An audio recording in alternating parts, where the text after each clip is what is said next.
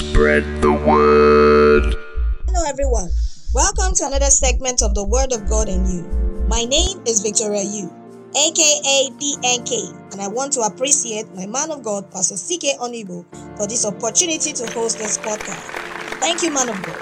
And today we'll be discussing on the topic I titled Cover Your Shit. Deuteronomy 23 from verse 12 to 14. Designate a place outside the camp where you can go to relieve yourself.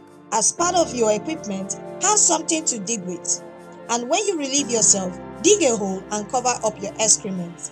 Another word for excrement is shit. Poop, feces. In Igbo it's called nsi. In Yoruba it's called igbe. In Hausa it's called kashi. For the Lord your God moves about in your camp to protect you and to deliver your enemies to you. Your camp must be holy. Your house must be holy. So he will not see anything among you indecent and turn away from you. God is interested in cleanliness. God is interested in your protection. God is interested on how you take responsibility of your body. And what comes out of your body, God created. God created the human body so perfectly. He created us to move, to eat, to grow, to defecate, which are the characteristics of a living thing. Glory be to God. There are several things that comes out of the human body. One of it is sweat, menstrual blood, feces, urine, and sperm. All these items listed comes out of your body. God made it so, therefore, how you dispose of it is of great paramount. How you take care of your body is of great paramount. If you're careless with your body, you will get into trouble real soon. You should know that all these materials I mentioned right now are spiritual and the enemy uses it against you. And that is why in Deuteronomy 13, verse 12 to 14, God insists on covering your shit.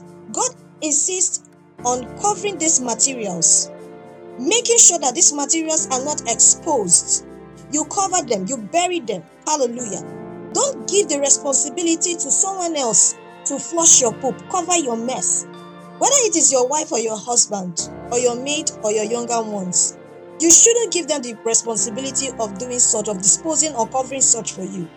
If you always forget to flush your poop, if you always forget to cover your mess, to take care of your mess, to cover your materials, dispose of your menstrual pad, it is a mental illness and you need to check into the hospital.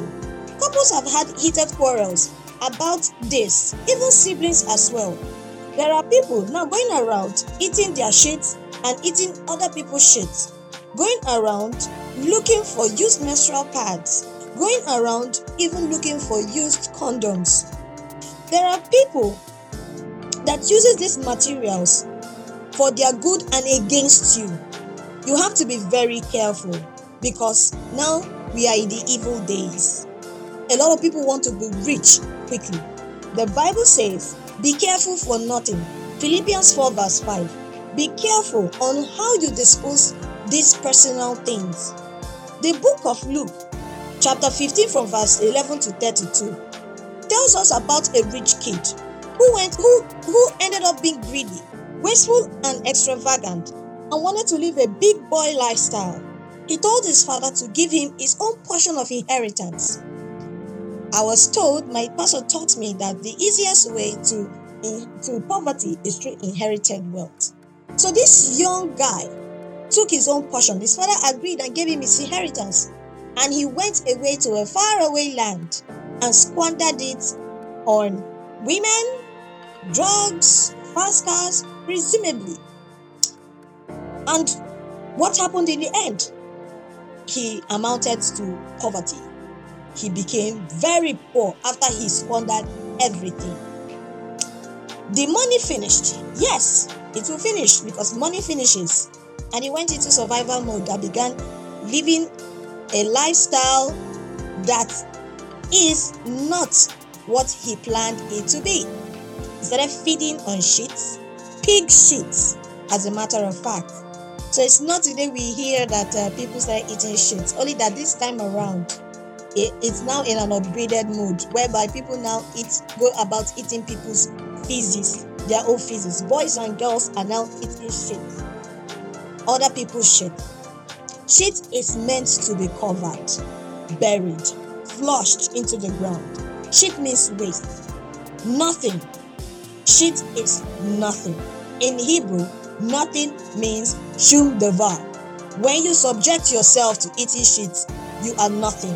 Your star is covered.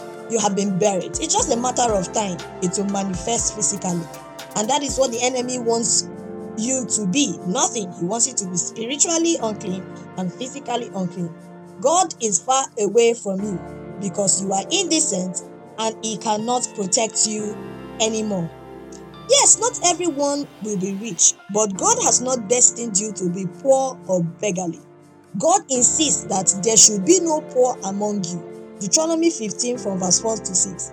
And this can only happen if you obey. God wants you to be lenders and not borrowers. As a matter of fact, the Bible says in Deuteronomy 8, verse 18, But thou shalt remember the Lord thy God, for it is he that giveth thee power to get wealth, that he may establish his covenant which he swore unto thy fathers, as it is this day. Just as the prodigal son returned back to his father, if you're ready to turn away from your evil ways, I just want you to make this confession with me. Lord Jesus, come into my life, save my soul. I am a sinner. Today I repent from my evil ways and accept Jesus as my Lord and Savior. I believe He died for me and rose from the dead. Lord, I want to trust and follow you as my Savior, God, and friend. Thank you, Jesus. If have made this confession with me, you are born again. Yes, even if your, your sins be as red as scarlet, they are now as white as snow. Glory be to God. Hallelujah. I would like you to, to register. I would like you to start attending a Bible believing church that you may grow in the Word of God. Hallelujah. Praise the Lord. We have come to the end of this segment on the Word of God and you. I remain your humble host, Victoria You. God bless you.